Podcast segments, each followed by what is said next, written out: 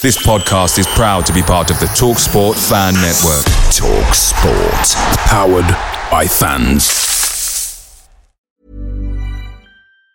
And there it is. That's as good as it gets on this stage. Nissan Townstar EV strikes again. It's an unstoppable van. Unstoppable! Look, just fantastic. You can actually see the ProPilot technology in action. Effortless parallel parking. It moves with all the confidence that comes with a 5-year warranty. And with a bench full of all-star van experts, there's real strength in depth here. That's all-star quality. Search Nissan Townstar EV and visit your local all-star van centre to see for yourself.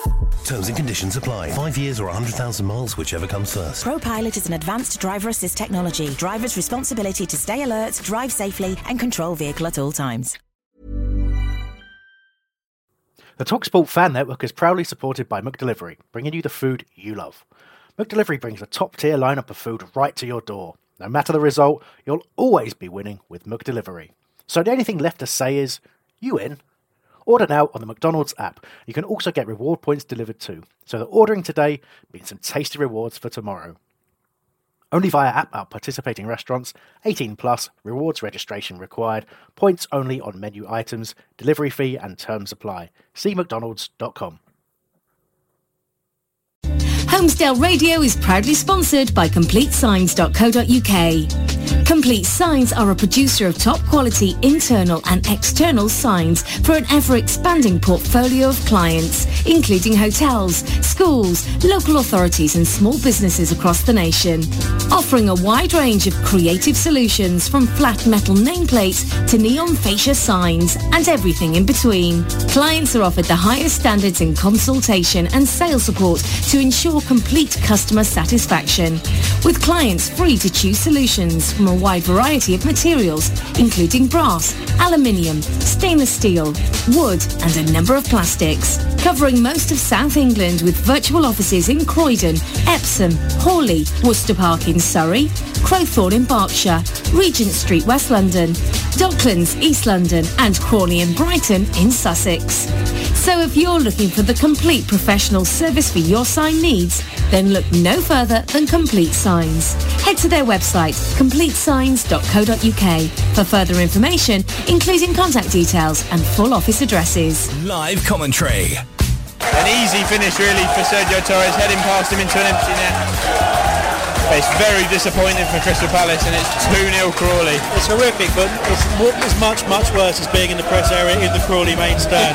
Having to hear them chant, who are you, at the Palace fans. Live interviews. The deal that's done, that you got the message about, is it definitely done, or...?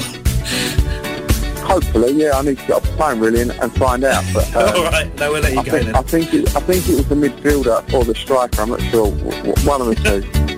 Expert analysis. Peter Ramage has gone on a season-long loan to Barnsley.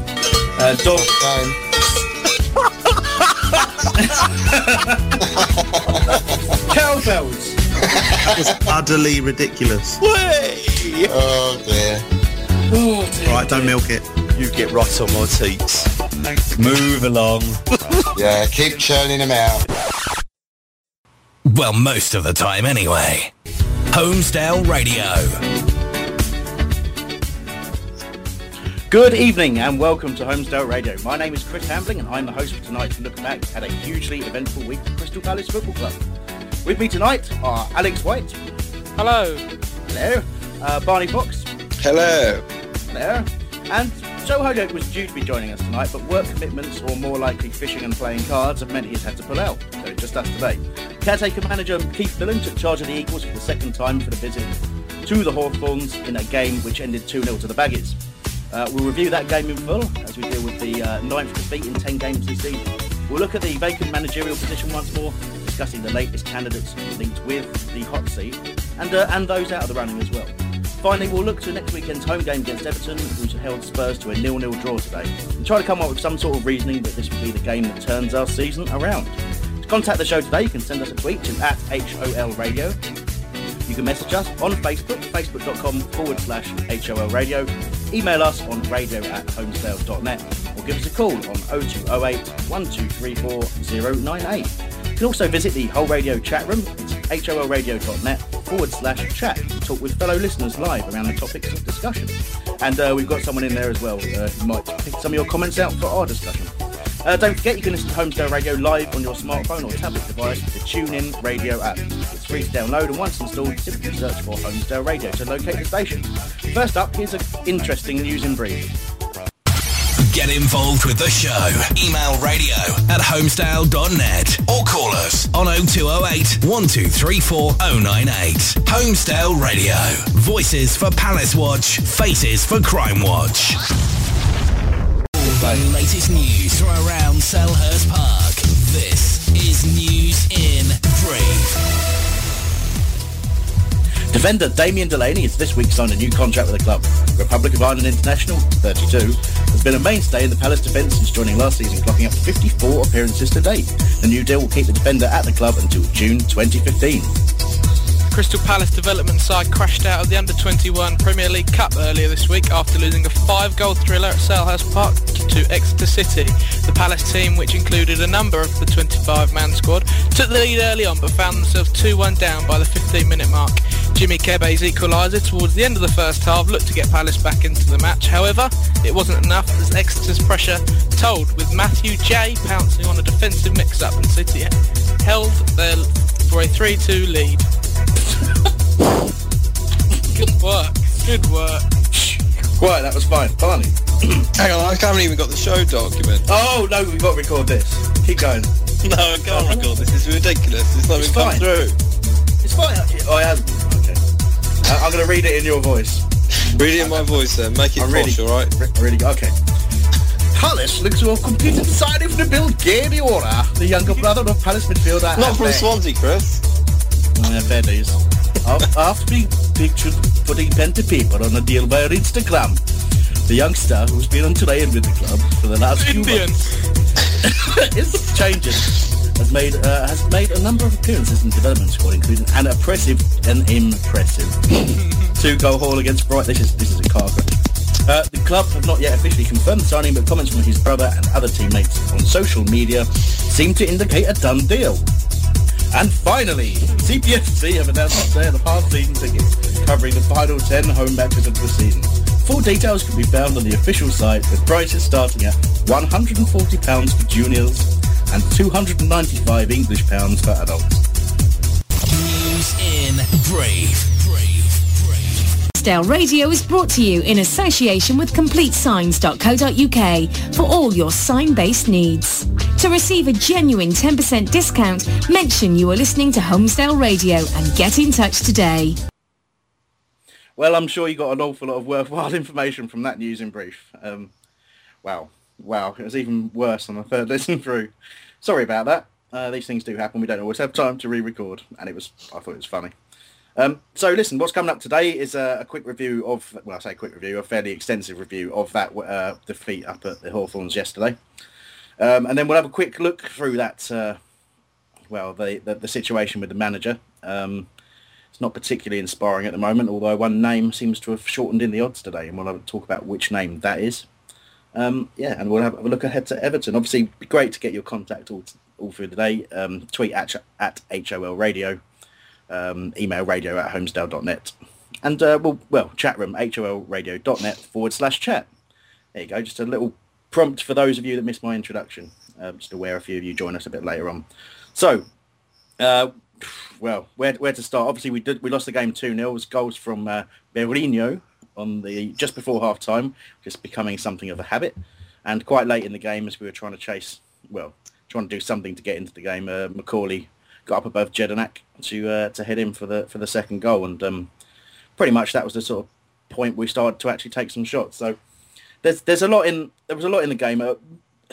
First thing I kind of want to bring up really is that there were two distinct feelings at the match from those around me. Literally to the left of me and to the right of me, people, one person was saying how awful it all was, and I kind of agreed with that. And to the left of me, someone was saying, well, we deserve better than this, and I agree with that as well. So I think if we sort of separate out those first 20 minutes with Guedioura on the pitch, and he was linking up pretty well with Chamakh, and we created a chance for Guedioura, got in on the sort of left-hand side of the penalty area, good save from the keeper, and things were looking all right. We were playing okay. We were We were in the game against a side that have beaten Man United this season, and to be honest, looking at them, I can't really see how they did it. But ultimately, it did go to pieces, and by the end, the individual mistakes and the general sort of cohesion was quite depressing, I have to say. Fair assessment, Alex? Yeah, I think so. The first 20 minutes were really good, actually. I think we kept the ball really well. Sort of stringing passes around in the middle, the best that I've certainly seen us keep the ball. I thought Jedinak was outstanding those first few minutes. He dropped so much deeper, and he literally just got the ball, picked it up, moved again. It sort of reminded me of, like, imagine if we had O'Keefe in there as well. I think we could have kept the ball even better. And Guedioura, when he came off, the game changed for me. And the one thing about it was, every time Chamakh won a header, every time I've seen Guedioura, he sprints after the ball every time, and he's always that outlet from that header of the target man, and I haven't seen us have that in years, us have someone like that, and that's quite refreshing. But as soon as that was gone, we were completely flat. You know, they didn't need to worry about anything.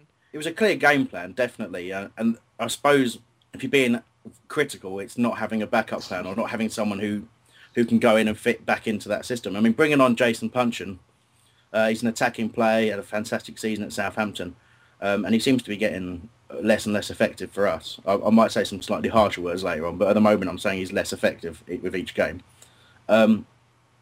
Seems to be, I mean, I'm not ignoring the fact that when we did threaten him, he did seem to be involved in it, but he certainly wasn't busting the gut to get on the end of anything that Chamakh was flicking on and to link with Chamakh at all. So, I mean, I found that a little bit frustrating. But, I mean, yeah, we had that clear game plan. And if I could ask you, Barney, I mean, obviously it's good to have a game plan, it's bad not to have a backup, but is this an example of where we've actually had quite a lot of bad luck as well this year? Well, I think, you know, when I was watching the game, I think I totally agree with what you've both said. I think we came out very strong, and I seem to think that actually the difference between coming from Championship to Premiership is that actually you've got to be good enough to ride out that bad luck. I used an extreme circumstance, which was last week's game against Arsenal. Arsenal were bad, and they had lots of bad luck, but they still got away with a 2-0 win. That's because they're at a certain level. Now, I'm not certainly saying that we need to aspire to be at the same level as Arsenal, but what I'm saying is I think the abilities of a good, solid Premiership team don't, I think, let luck get in the way. If they get a bad decision, they've got the capabilities to recover from it very quickly. So I think, we can say that about every game. What was, you were saying that there was two comments that was made. It was bad luck, and what was the other one that the guy that someone said? Essentially, there was a bit of bad luck, and we deserved better. But the other thing was that we were in places, and certain players in particular were simply awful, were simply not up to the standard. Yeah, and I think that there was a lot of feeling of that around. I think the point is that, you know, we're new to this division. We all know that the smaller teams are going to certainly get, I'm a great believer that the bigger teams have far more power when it comes to influencing decisions, and the smaller teams do struggle to get those decisions with them. But, you know, we're in with the big boys now. We've got to maybe take a few punches. I think we do suffer a little bit when those decisions perhaps do go against us, and it seems to bring our mentality about the game down a little bit. We just seem to turn off for that split second. Yeah. It seems like we're shocked or something like that. It's an interesting point. It's good that you raise it, because obviously I'm focusing and saying, yeah, we've had some bad luck, but you're right. It is about being able to deal with that, and I think it's an example of why we are where we are. It's our confidence is so low and so fragile that, exactly as you say, getting that bad luck, getting that thing that goes against you. For example, Fulham getting the 2 wonder goals against us and things like that. People aren't able to respond at the moment because simply that there's this kind of feeling of why us? Why are we constantly having to deal with this? Why can't we get what we deserve, kind of thing? And you're right, you have to push through that. And I suppose that's what Keith Millen's talking about after the game when he's talking about getting someone in with a new voice and new ideas. Because whatever's there now, it's not working. It's not getting that response. Well, I think, just to end on that point, Chris, I think the thing that's been getting me, really, in the last couple of matches, and I think what was really evident by yesterday, the first half, we were so good going forward. It was unbelievable. We were knocking those lot for 6. Now, what you've got to realise, when you go to West Bromwich Albion, within Steve Clark, you've probably got one of the best defensive managers in the league would be argued. You know, the wonders that he did at Chelsea probably actually made Chelsea that defensive team that they still try and be now. The problem I got at the moment is that they seem to be physically fit, but they don't seem to have that mental fitness to be able to stay in the game and just keep that level of high commitment and awareness for that 90 minutes. And maybe we've never had that, and in the Championship it was all right because teams didn't probably punish you as much. But in the Premier League, unfortunately, there's no team that's not going to do that now. Maybe 3 or 4 years ago they would have done. We're back to the age-old thing of not taking our chances is costing us. We had plenty of opportunities. I saw a match report, I think it was even the BBC, talking about our second half revival, if you like. And I mean, it just shows you that people aren't really watching the same game sometimes, because we didn't need a second half because we were good up until the point that Guedioura went off the pitch. And even after that, we weren't terrible. Match of the Day claimed that our chance for Guedioura was against the run of play. I don't really think that it was. I think it was a fairly even game at that point with us shading it. We had a lot of possession in that first half. I can remember the Olays coming out about halfway through. I hate it. I have absolutely hate it, because I think it just sends out completely the wrong message. But basically, we're watching our team play well, pass the ball well. And but like you say, West Brom just let us have it. They knew we weren't going to do them that much damage. And they sat off us, and it did starve us of any real creation. We were very good at passing the ball across the pitch, but anything incisive, it was tough out there. And ultimately, 44 minutes into the game, given that there was a bit of a break for a couple of injuries, but 44 minutes, you've got an experienced defender in Gabadon not really making a challenge and letting Sessegnon wander into the box. And you've got an experienced defender in Damien Delaney dropping deep, almost standing on the keeper, rather than coming to meet the ball across the edge of the box. If someone had taken responsibility and stayed with Berahino, then Berahino doesn't get a time to put his foot on the ball and then pass it into the corner like that. Great finish, but under absolutely zero pressure. And you cannot do that. You can't do it in the Premier League. Yeah, watch that though. If you see, when I watch the replay, you watch Gabadon go out wide, and Joe Ward, as much as I love him, he's standing there and he just watches him run past. Then Jedinak standing on the edge of the box and making him run past. In the Championship, you might get away with that. Even D Moxie, you've got this lad's, how old is this lad? 19. Put him under pressure.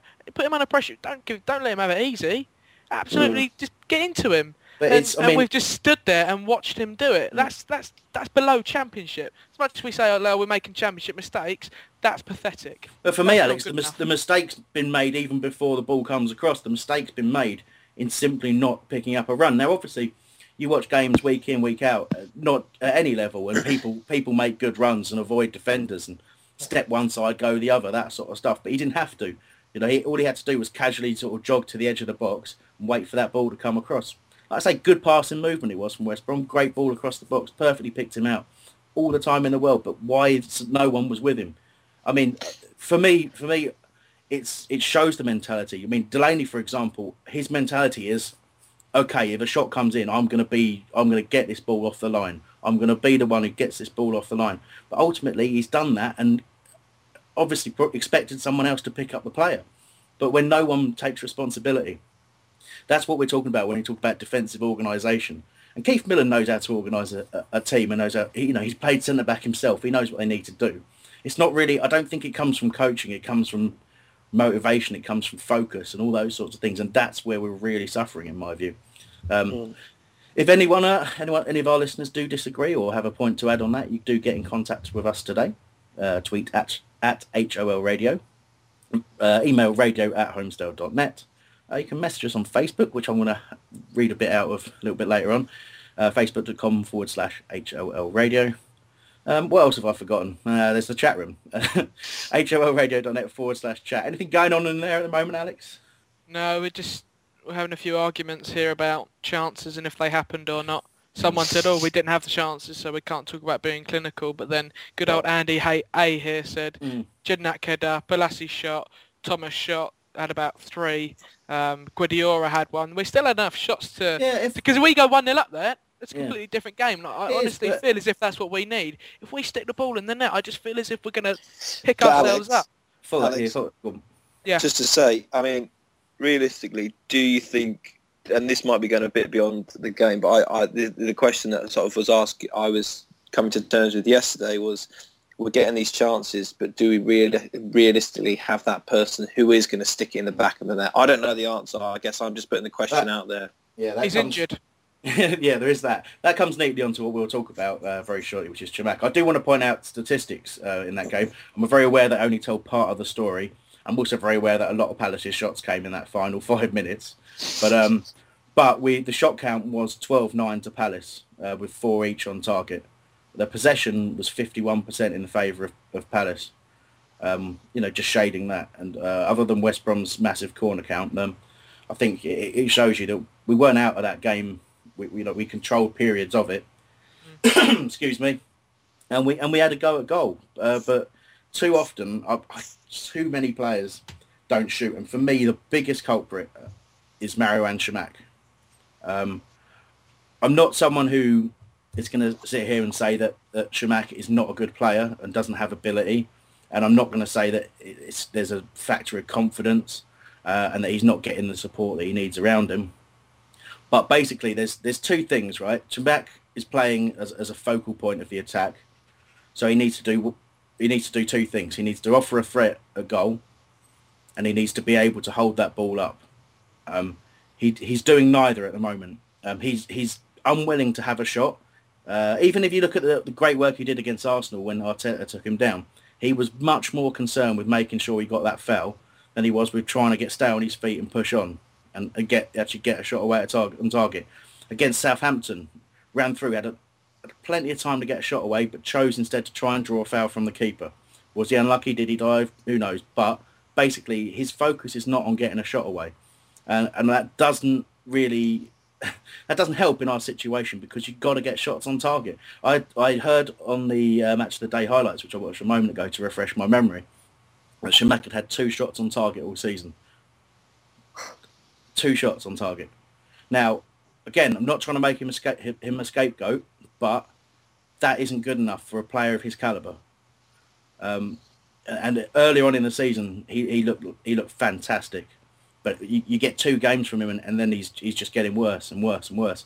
And it's definitely down. A lot of it's down to confidence. When a striker doesn't want to shoot, of course, it's a lot of confidence. But it gives people reason to start saying that he's not trying, he's not putting the effort in. He tried a lot of things yesterday. His sort of main focus seems to be he wants to move the ball quickly when it goes up to him. But when he hasn't got support, there's no point trying to flick it on. There's no point trying to play a pass between 4 defenders to the one player who's up there with you. Sometimes you've got to get your foot on it, you've got to pass it back, you've got to build. And he's not really offering that. And there were players that were trying that. But, ultimately he ends up looking like... Well, he's taken a lot of stick all over the message boards. He's taken a lot of stick at the game, and I'm not one who's going to say he isn't trying, but he doesn't look like the player he should look. Views on that, please, Alex? Yeah, I just think any man that pays up his contract at Arsenal to come and play for us for his final chance in the Premier League, he's given it his all. He really is, and that might be the way that his body language is. You look at Berbatov, he strolls around, but he's still working his arse off. And I do feel really sorry for him because I do feel as if you talk about only 2 shots there. Has he had many other... You named a few other clear-cut opportunities he's had, but I can't really think of that many. Whoever we're playing up there, we're not getting the support up quick enough. You look at that team yesterday, the starting lineup had 0 pace in that team. And if you're playing one man up front, as soon as he wins that ball, where does he go? Because if he brings it down and holds it for 5 seconds, he's still waiting for Jerome Thomas to bring his Zimmer frame up from the halfway line. And it's as simple as that. If he holds the ball up or not, we're still not going to go anywhere. But the one thing that frustrates me about him that I'll give you is if there's a 50-50, Glenn Murray would absolutely just chuck his head at anything, and he's got that about him where Chamakh maybe wouldn't. And the one thing that frustrates me about Chamakh is it looks like he doesn't work hard, but pointless ones where... everyone knows he's not going to get the ball. He seems to sprint his arse off, and then the ones that the 50-50 ones, you go, oh, God, just do anything, and he doesn't. He pulls out of it. Yeah, his goal against Stoke was all about chasing the lost cause, and that was lovely to see at the time. But I mean, the basics aren't happening. He's got to help himself as much as he's got to get support and around him. And like I say, the thing is, when he's receiving the ball with his back to goal. I mean, that's where it is for me. He's trying to dink little balls around the corner for people. Now, maybe that comes from being used to playing with bigger, better ability players. And things like that. But he's got to play the situation that he's in.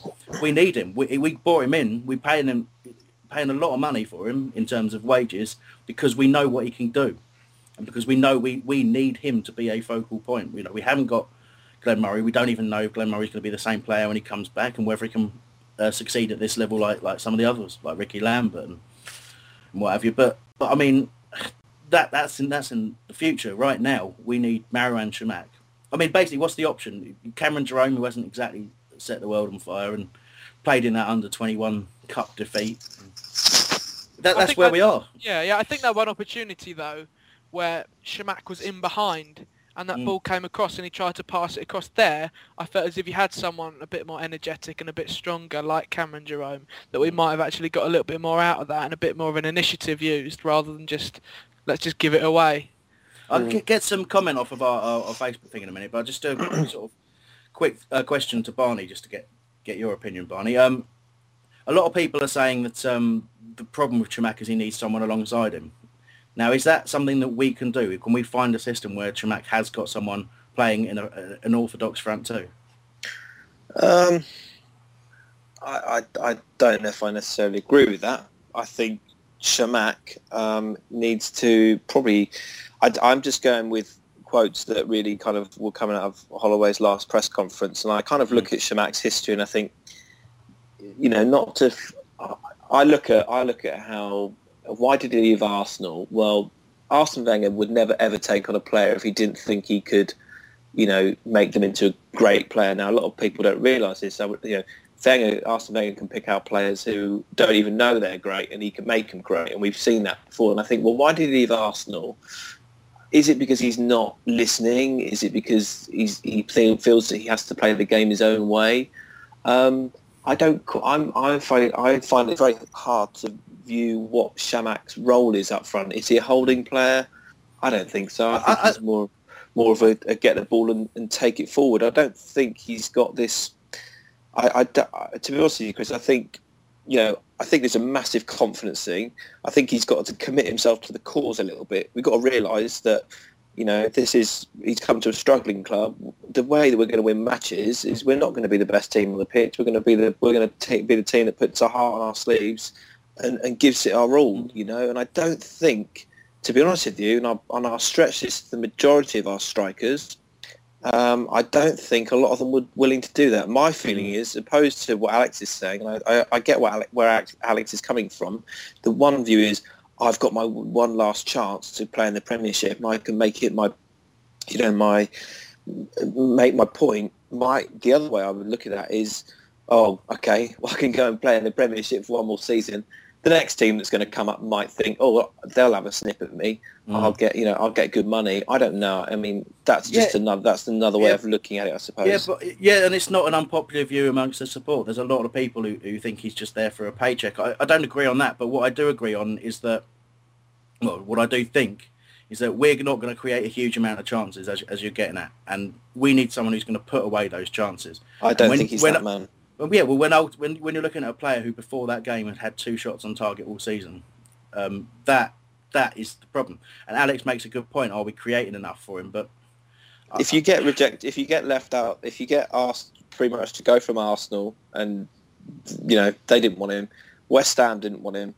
I worry he's not a player that's going to get you goals, is he? But, let's be honest. But he's capable of it. That's the frustrating thing for me, because he's shown it. You know, he's got the record for consecutive goals in the Champions League. He's scored goals, and he's not what I would class as utterly prolific. He's not an out and out goal scorer. That's not all he does. He is a link player. He does like to link play, and he does it. He's good in the air and he's good on the ground as well. I think he's had a lot. Sorry, go on. No, I think he's had a lot of stick, to be honest with you, and I think he's actually, some games, I thought, yeah, the Arsenal game is fantastic. I thought maybe because he knows how to play him. Everybody goes back to that moment where, you know, the Stoke game where he just sort of really cowed out of the way, and you just think, oh, why did you do that? And I think everybody's sort of holding on to that moment where he ducked out of the way.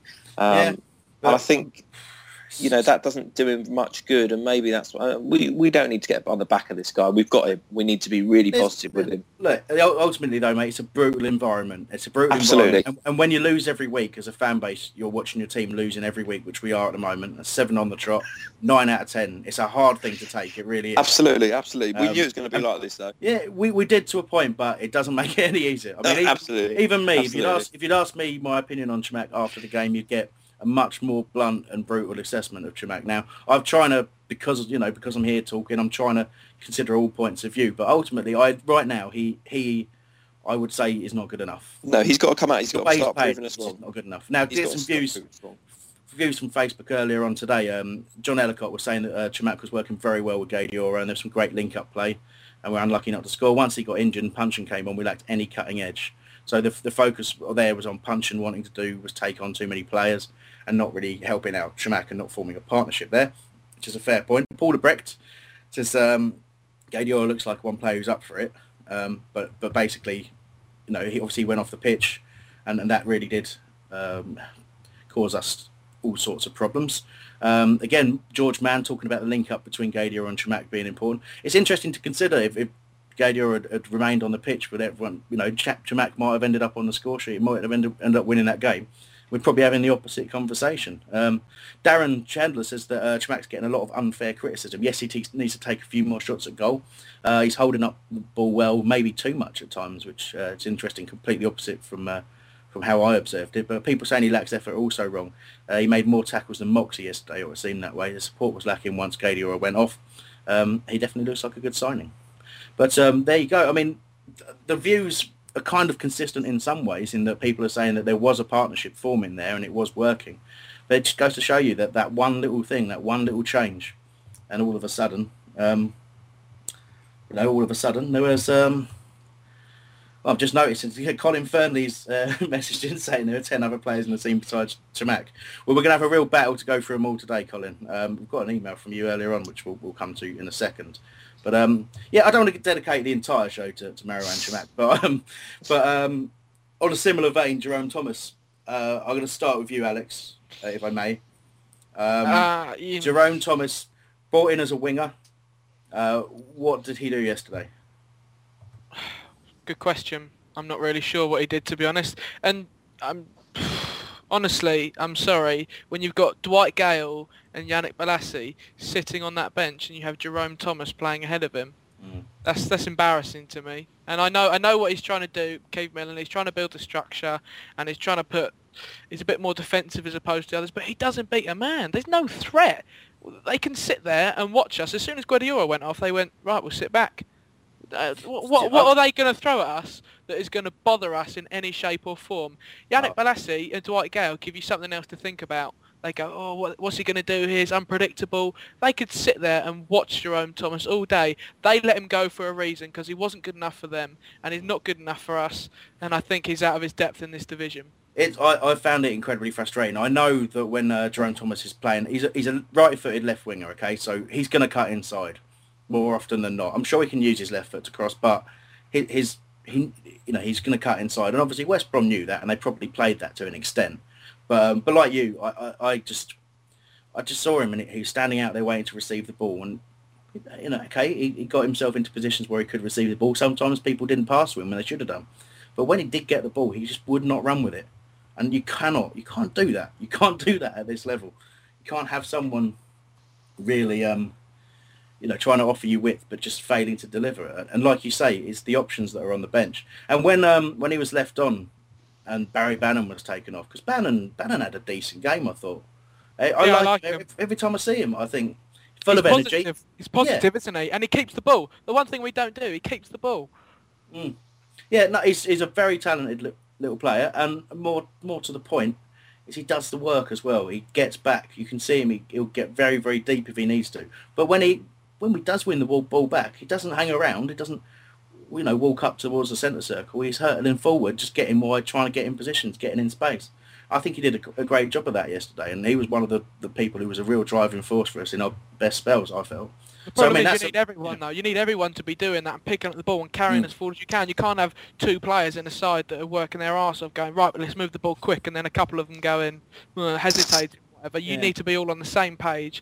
Watch Barcelona. Honestly, I'm not comparing that to Barcelona, but look, they're all on the same thing. They're the best team in the world because they know what they're doing. They push. They're the best team in the world, and they do that. I'm not saying we could be as good as them. I wish we could. But you're right in terms of it's a team philosophy. And I know Colin Fernley emailed us earlier, and he was talking about he feels the reason for talk about individual errors more than anything. But he does feel that we're playing as individuals rather than a unit, and that's the reason for the individual errors. They don't know where they should cover or where they should lay the ball off to, and it's an interesting point to sort of link into what you're saying. And I think that's definitely a factor. There's part of it's players who are not used to playing with alongside each other and playing with each other. I nearly said having bad, wouldn't it? But anyway, you know what I mean. It's like there's a degree of uncertainty in the team, but there's also players trying wanting to do too much. I know people have said that of Jason Puncheon, as we mentioned earlier, and tweeting from James Digby said, "Can any of you answer why we stuck Puncheon in the middle when he came on and leave Bannan on the wing?" It's role swap, exactly what we're talking about. I don't know if Bannon's the shift that he put in meant that he was tired and suffering with cramp or got an injury, but it just seemed the wrong decision. You had. And there it is, that's as good as it gets on this stage. Nissan Townstar EV strikes again. It's an unstoppable van, unstoppable. Look, just fantastic. You can actually see the ProPilot technology in action. Effortless parallel parking. It moves with all the confidence that comes with a 5-year warranty. And with a bench full of all-star van experts, there's real strength in depth here. That's all-star quality. Search Nissan Townstar EV and visit your local all-star van centre to see for yourself. Terms and conditions apply. 5 years or 100,000 miles, whichever comes first. ProPilot is an advanced driver assist technology. Driver's responsibility to stay alert, drive safely, and control vehicle at all times. Away days are great, but there's nothing quite like playing at home. The same goes for McDonald's. Maximise your home ground advantage with McDelivery. You win. Order now on the McDonald's app. At participating restaurants, 18 plus, serving times, delivery fee and terms apply. See mcdonalds.com. You had a completely static winger out there. I'm getting the wrong substitution now. But they're talking about leaving Bannan on the wing and not playing Bannan in central midfield. So let me backtrack. But I mean, obviously, Puncheon's brought in because he can play a number of positions, and one of those positions is in behind the forward, and that's where Guedioura happened to have been playing. He was the more advanced of the midfield. You had KG and Jedinak sitting in that partnership that we're so used to.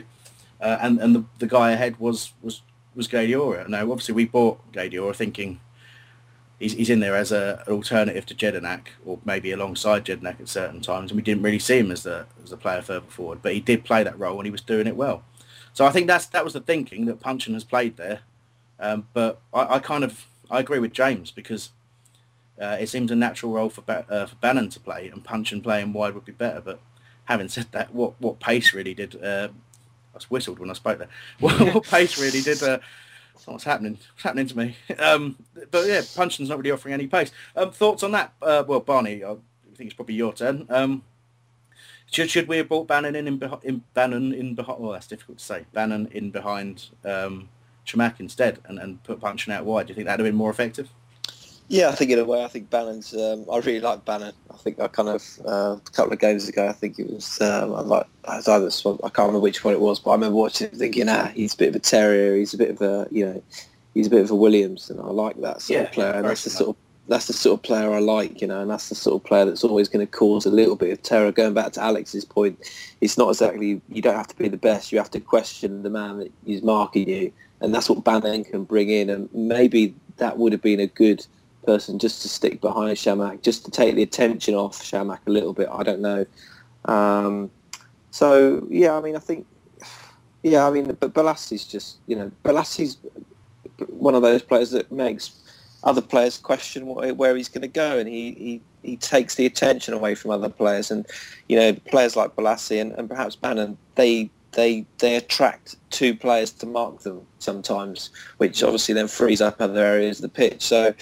Having those two on the pitch certainly is an added bonus, and maybe it's something that they both need to push a little bit more forward and just protect that front man that we've got at the top. Okay, I want to sort of move us on a little bit from that. I think it's a good assessment. I think, it's difficult. Like I said, the problem was the game plan was ruined by an injury, and we're talking about trying to get Puncheon or Bannan playing in that role that Guedioura vacated. But I think ultimately, when you look at it, Guedioura was the right player to play there, and that's the kind of the frustrating thing, I think. Yeah, I mean, that's kind of where we are. I did pick up on a tweet just a moment ago that mentioned Jedinak's header, and I think that's something we haven't talked about yet.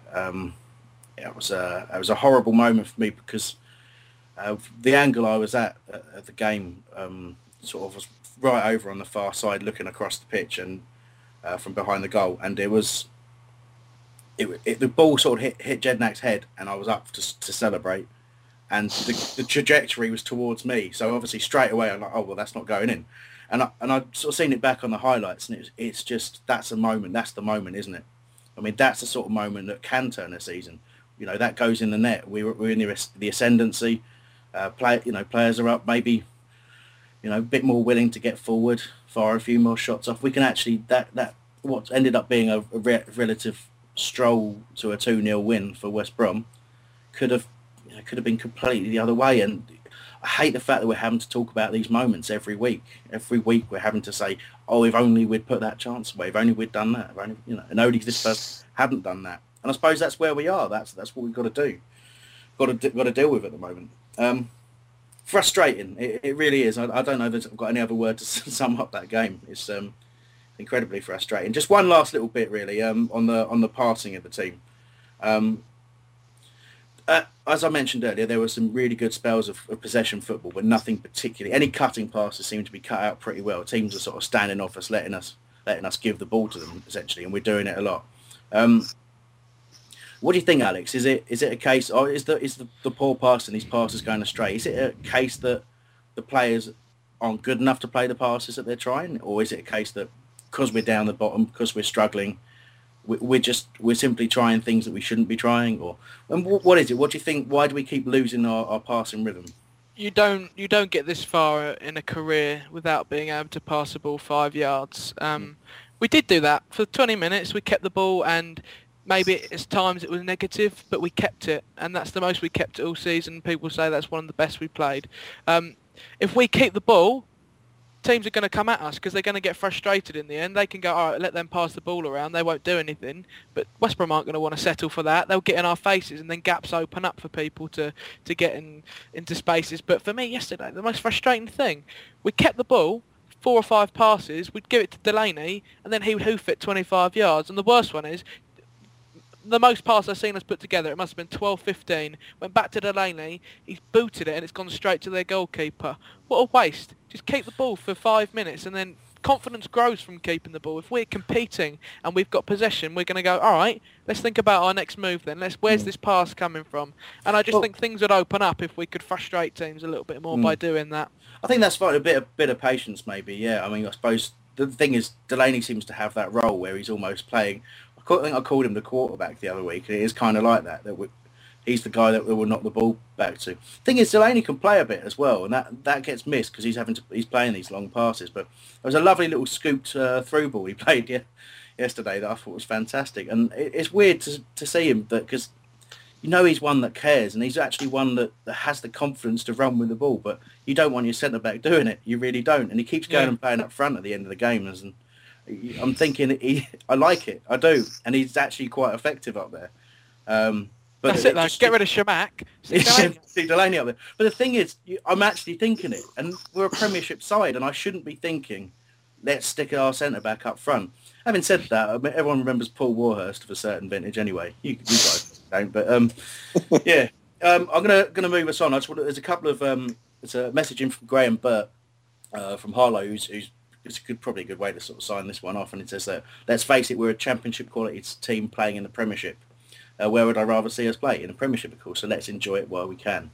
Just as long as we plan for the future, ensure we can use the remainder of this season to set the foundations metaphorically and literally for the next 10 years. So it's a very good long-term view that, I mean, in a way, I was having a conversation with a friend earlier today about the difference between us and Hull and Cardiff, the teams that came up with us.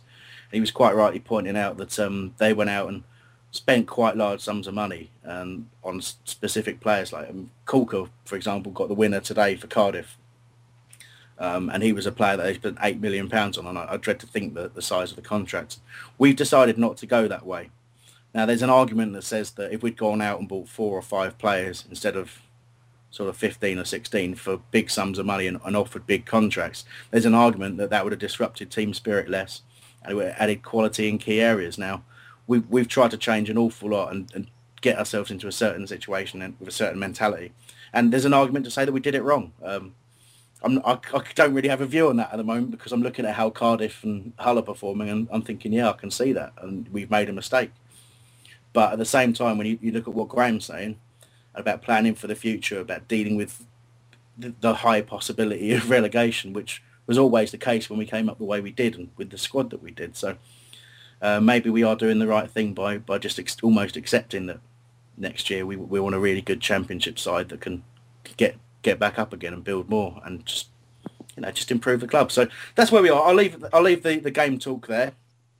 We want to take a moment. We're probably going to slightly overrun them because I've left this a bit late.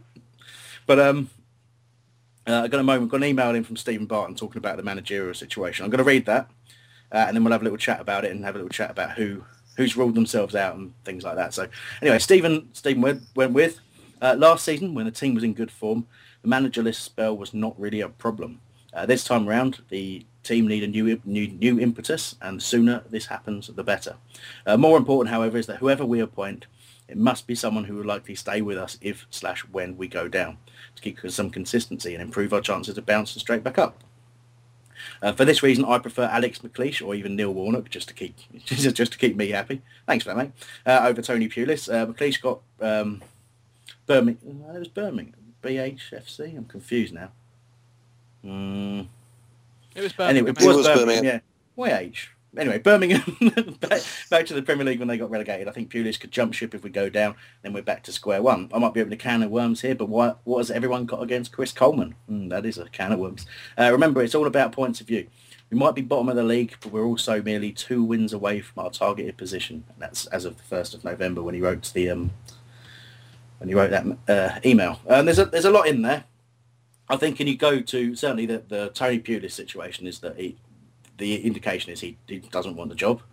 Same with Martin O'Neill, that was. Alex McLeish is one that popped up during the week. My initial reaction was one of revulsion. And then I kind of, I did that thing where I do this with, this is a non-football comparison, but I keep doing it with Ricky Gervais.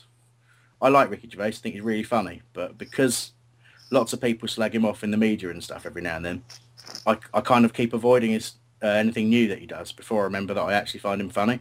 And then that's my comparison with Alex McLeish, in that we'll actually stop and I look at what he's done, that he won a cup with Birmingham. The Birmingham team was quite a difficult situation with the owners looking to get away, go and buy West Ham, and then leaving him in a strange situation with quite a weird owner.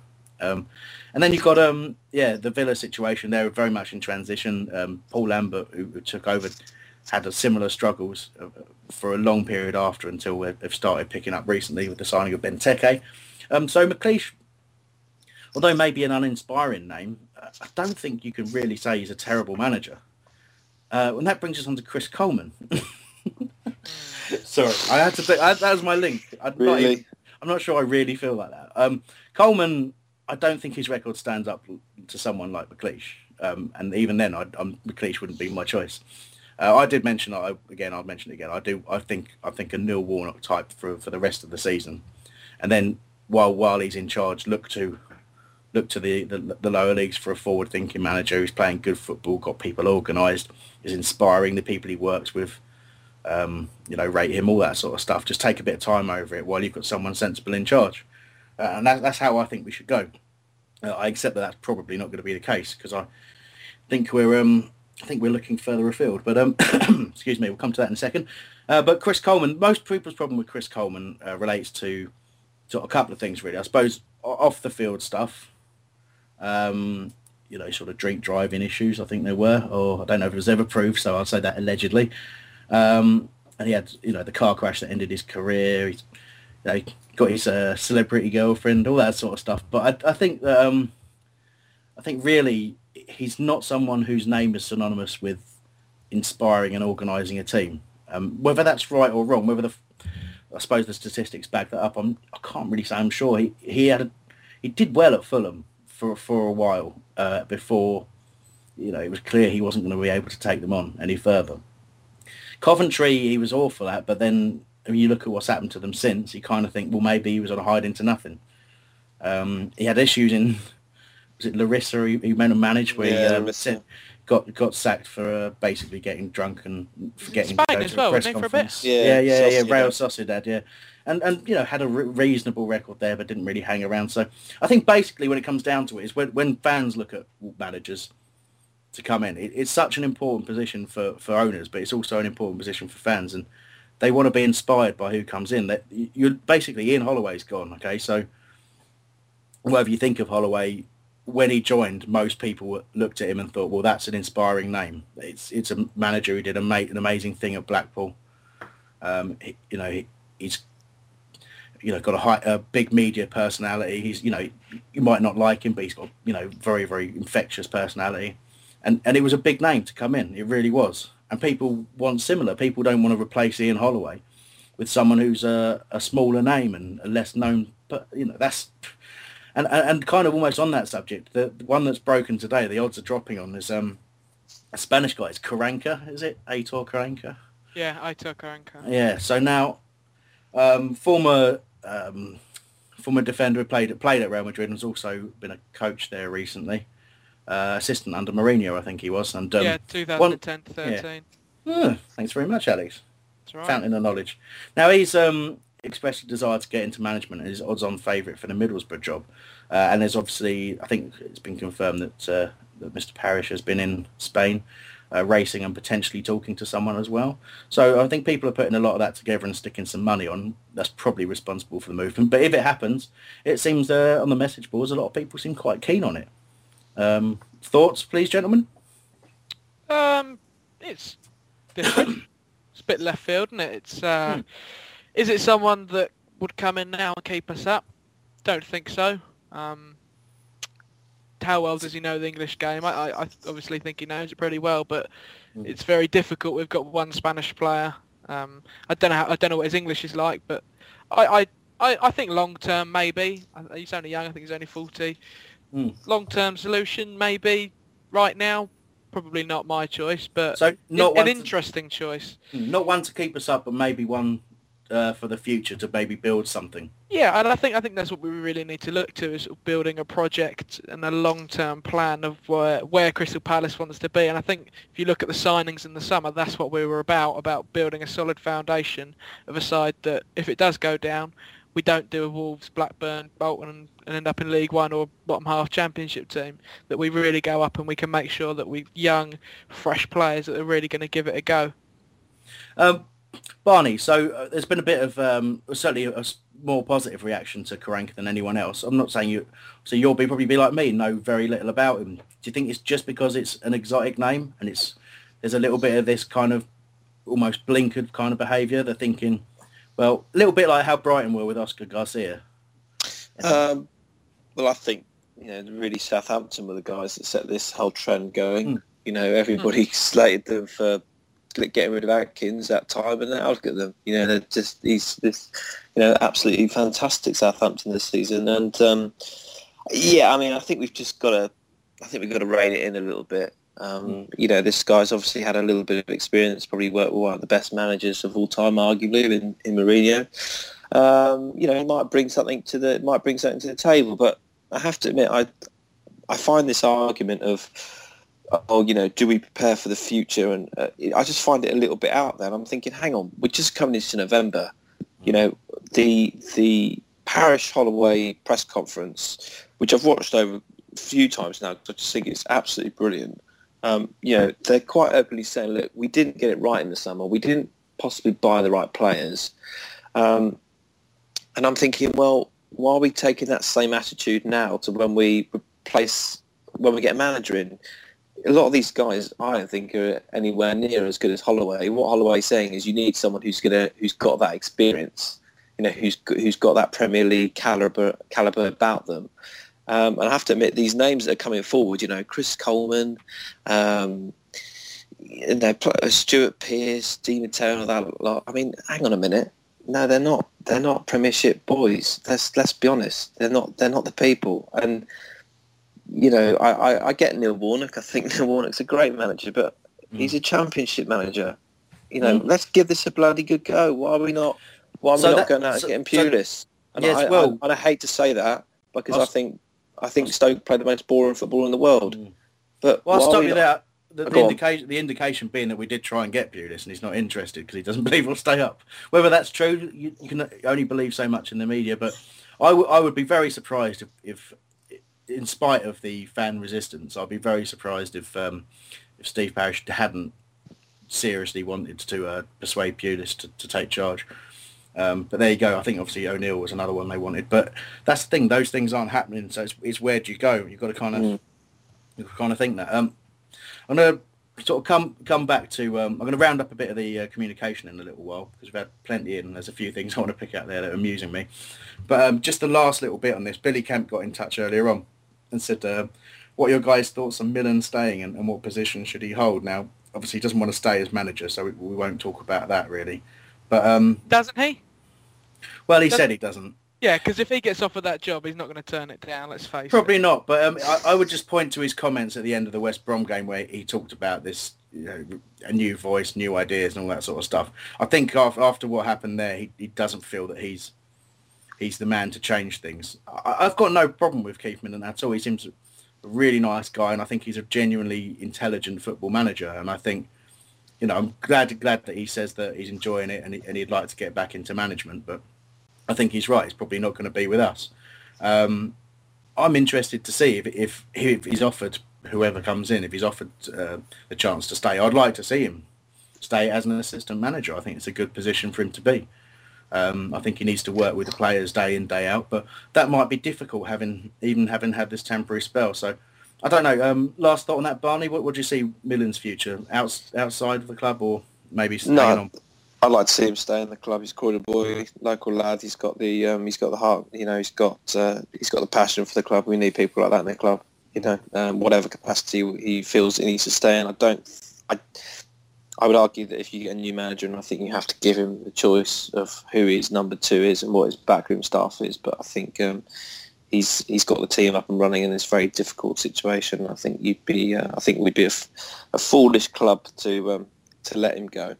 All right. Well, I'm obviously it'd be interested to see who takes charge for the team against Everton, and we'll be previewing that Everton game in just a moment. But very quickly, want to just give the sort of summary that gives of the contact we've had today. Just the four-word reviews, first of all, to give you an idea of where people's minds are. Most of them are of this ilk. You've got Cliff Jones, who said need to improve everywhere. Andy Burton says lack of creative midfielder. Brad Gillam says fourth bottom is achievable, which is a positive one, alongside Simon King, who's put Derby's 11 points, which made me laugh. Brian says can't score goals help, which is my favourite. Colin Meach says too many passing errors. I just like the idea of just sending in like can't score goals help. It's not really a sentence, but it's funny.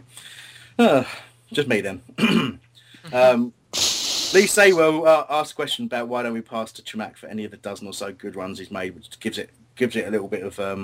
so Williams would have slipped him in. That gives a little bit of weight to the argument that we were having about Chamakh really not getting the service as well. But like I say, I think it's hard not to judge him harshly on that performance. A few little things. I think that's Mark of Football Promo says that Jerome Thomas was crap against Crawley.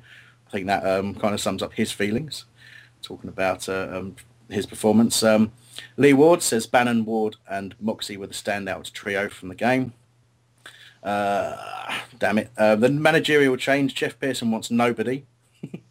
Daniel Stone wants Andy Hessenthaler. Wayne says that the next Palace manager will be Steve McQueen. I'm pretty sure there's laws against employing corpses. Stuart Trayton says that Michael Caine for an escape to victory. I don't think people are taking this seriously. But there you go. I think that's kind of also shows just how few options there are out there. We're having to go with fantasy options. Well, why not a positive fantasy option? Can't really think of one at the moment. Struggling, really. Joe wants it. That's fantasy, isn't it? I know, Joe. Yeah, Joe, that's just his fantasy. I don't really... Do it for free. It's definitely not mine. No, exactly. After you missed out on it, but after those of us that were managed by him at the five-a-side charity game recently, certainly want to steer clear of that. And Joe was listening earlier. I hope you heard that, Joe, and I hope it makes you feel sad. Lee Saywell also asked earlier on what's happened with Campagna. It's a good question. Don't have an answer for you. Apparently there was no half-time bust-up, but he's not been in the squad since. Played, like many others, in that under-21 cup game in the loss to Exeter. Apparently didn't cover himself in a lot of glory. But having said that, he's a very young lad in a new country. Doesn't really speak the language. So I think you've got to give him a lot of time to settle. And people know the talent that he's got, and that's why they want to see him in the team every week. But ultimately, I just don't think... I think you've got to be patient. And I know we hate that at the moment. It's hard. It's hard to be patient when we're losing so much. I've just noticed that Lee Ward has also said Hambo for manager. My CV's in. I've not had a phone call yet, but obviously people are busy. So, yeah. All right. Let's have a little chat about Everton then. So next week, it's our first Saturday 3 p.m. kickoff home game, which I really am happy about. That's the one thing I'm really cheerful about. It's just been so long. I've been out of routine. It's difficult. What time do you go to the pub? It's an early kickoff. You have to be at the pub at 9 o'clock. Well, you don't have to, but yeah. And then these late kickoffs, it's just not felt right. And this is the first time we're going to get one of these. So obviously Everton, I think they're seventh in the league, must be. Drew 0-0 with Tottenham today. Playing well under Martinez. Saw a few comments that we've got nothing to worry about or anything like that. I heard someone was saying earlier on, but I mean, really, they're a top half team most years, probably every year for a long while now. Very, very talented bunch of players, and the signing of Lukaku has just been immense for them. Just an absolute beast up front, and still barely in his 20s, I think. Into his 20s. I think it must be 20, maybe. So look, it's going to be a tough game. They're all tough games, but where are we going to? Is this going to be a chance for points, Alex? Come on, come on. I will try and be positive.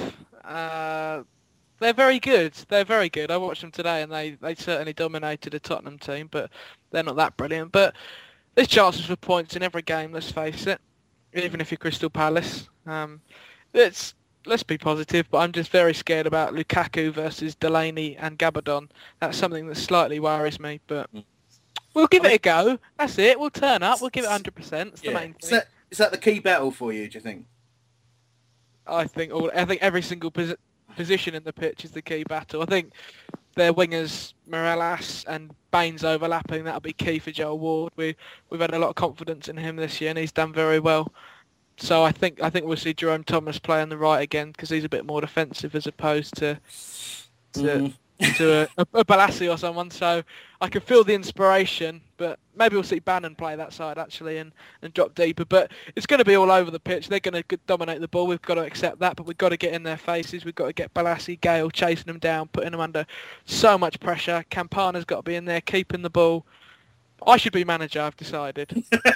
Thanks for that, Alex. Barney, we're going to get away from Alex's ego for a moment. And where can Palace get in this game? Where can we get something from it? What change do we make? What system do we play? Have you got anything? Well, I think we've just got to revert back. Well, in fact, I think we've got to go a bit sort of Holloway time now. We've got to be attacking as soon as we come out. We've got to really push forward on, and we've got to have the defence has got to be a nice high line, I think. Everton midfield with Barry dominating that now. What a great loan signing that was this season. I think he's going to be strong. And I think we've just got to play them at their own game a little bit. You know, I hate Palace are crap when we just sort of sit back and let the other teams attack us, and that's where we go wrong, in my opinion. Well, look, we're at Selhurst. The crowd's going to be mental as ever. We've just got to get right behind them, like we've been doing every game this season. And I think we can get a draw. I honestly do, and I think we can push for a win as well. And I think we just got to give it 110. I want the bloody players crawling off the pitch at the end of Saturday's game. Literally, I want them to be that knackered. And obviously, if we may have a new manager by that point. We may not. Who knows? My gut feeling is we probably won't at this late stage. Late stage. Obviously, it's 7 days, but it's a difficult one. Really, I just mean, obviously, you'd expect a new manager to come in, and they tend to sit in the stand for the first game. because I won't have had a chance to work with the players and impart any ideas. And then there's the international break after that. So I really think we're going to be seeing a similar lineup that we saw against West Brom, similar style. Where I think we can win it, I think we've got to start Bolasie. Yeah, I agree. Whatever happens, he might not even play well. He might not do the right things, but he's direct, and he will create something. There will be something. I mean, start with Gayle as well. Yeah. Again, and I think maybe like you say, maybe we do go attacking. Maybe we start with Gayle and Chamakh together. See if that helps. See if to lose is my question to it. What have we got to lose? Yeah. Everybody thinks we're going to lose anyway. We're playing our defensive way. Sod it. Let's just go out there. Let's just see if we can get an early goal. Yeah. If we get an early goal, let's sit back then. But let's get the bloody goal first. Now let's keep going. We'll get destroyed if we sit back. Yeah, just keep going. Just do whatever you want. Just go, run. It's not a bad option, is it? Let's just give him free rein. Yeah. What's the worst that can happen? I'm on drugs, apparently. Yeah. Busby said I'm on drugs. Thanks, Busby. I'm picking up on a few interesting tweets. Joel heard it, just said earlier when he takes over, he's going to cancel my season ticket. Cheers, mate. Sorry about that. Radsy's actually gone for a 1-0 win against Everton for Palace. David M, I don't know, that's David Moyes, says he'll go 2-2 because why the hell not? Hashtag optimistic. I can't read out the name of this person. I'll go with their... That's good. Sorry. Aidan Tullock, there you go, says 3-2 to Palace, so more positivity. Stuart Trayton says Hart says 2-1, honest, or 3-1 defeat. Let's go 2-1 Hart. Everyone says we're going to win. Daniel Stone says 2-1 Palace. Football Promo says 2-1 Palace. Barbara Paul says 2-0 to Palace. There you go. Chamakh and Delaney to score in their new strike partnership, I guess. Fantastic stuff. Ryan CPFC's gone for 0-0. Lee Ward has gone for 1-1. Football Promo is asking for a Guedioura injury update. I've literally seen nothing online. Nothing at all. So I hope he's fit because he did make a difference for those first 20 minutes. Terence of redandbluearmy.co.uk. If you haven't visited his site, do. It's fantastic. He's gone with 2-0 Everton. Also predict that Lukaku will actually eat Daddy Gabadon, perhaps on some toast. It's probably a fair prediction. Gabadon on toast. There you go. So that'll do for now. That was exciting, wasn't it? There we go. He's having a scan on his ribs. Someone's gone with 7-0. Facebook, Jason Rorker said 2-2. That was his prediction. There, I think that's covered everything. It's a bit of a strange end to the show, but yeah. Have I forgotten anything? What do you reckon? Who we want to be the next manager? Who do we want to be the next manager? Well, I've given my opinion. I'll stop. What do you think? I would like Tony Popovic. Can you give me a very, very quick summary of your reasons why? He's young. He's got an affinity to the club. He can come in with an experienced guy and work with. And I just think he sorted our defence out last time. He can do it again. He can relate to every single player in that dressing room. It's a long-term appointment, and I think if he doesn't have enough to keep us up this year, it'll certainly give us a very good opportunity to get back up the year after. Okay, Barney, who's your choice? I'm going really out there. I'm going with Neil Warnock and Stuart Pearce. Well, that's a combination. Yeah. Oh my God. Warnock. Right, hear me out, right? There goes my season ticket. I'm sorry. No, right. This is the reasons why I think Neil Warnock is a good manager. I think he can bring some real good things to the table. I like the idea of having a younger man to take us forward. If we're going with this attitude of we're going to get relegated and build a team for the future, that's just an opinion of mine. If not, Avram Grant. Thank you very much. I want Avram Grant and Paolo Di Canio mixed. Coming in with Stuart Pearce's physio or something. I'm getting the degree of sarcasm from you, Alex. I can't really understand why. I did forget to mention, by the way, I don't think we've beaten Everton since 1997. Don't say that. That's the year after I was born. That's just disturbing in so many ways, Alex. Yeah. I've never seen it. Well, I might have seen us beat them once, and I was about one. So it's a place to start. Producer Tom is pointing out we've only played them 5 times since, but that's not as impressive as well. When was the last time we beat them, sorry? 1997. 2-1. Jesus Christ. All right, we'll be fine. Yeah, exactly. It means it's about time, doesn't it? Exactly. That's the way I'm looking at it anyway. Anyway, there we must leave it for this week. Once again, thanks to all of you who've listened in live, those of you listening to the podcast, and especially to everyone who contributed to the show. You can always get in touch when we're off air with an email to radio@homesdale.net, and it may help shape next week's show, which it did this week. Anyway, we're back live next Sunday with Joe Hollyoak's show. Good luck with that. I've ruined my own speech at the end, damn it. But that's next Sunday at 8pm. Until then, goodbye.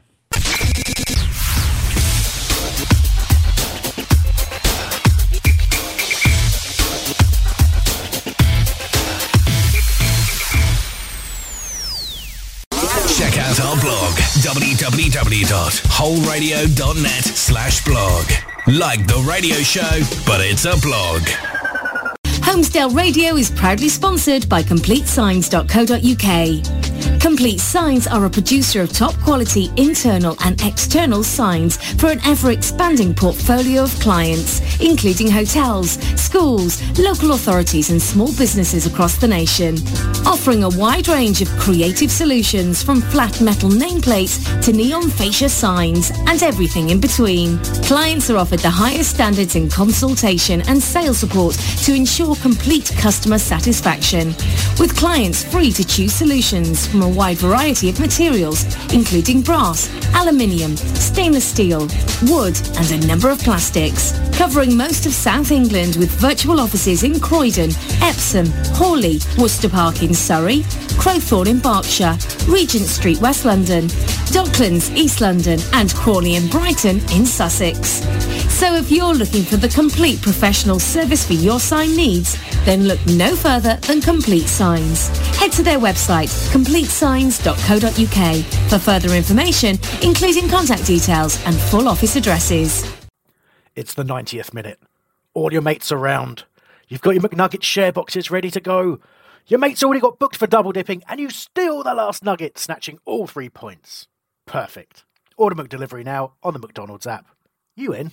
At participating restaurants, 18 plus, serving times, delivery fee and terms apply. See mcdonalds.com.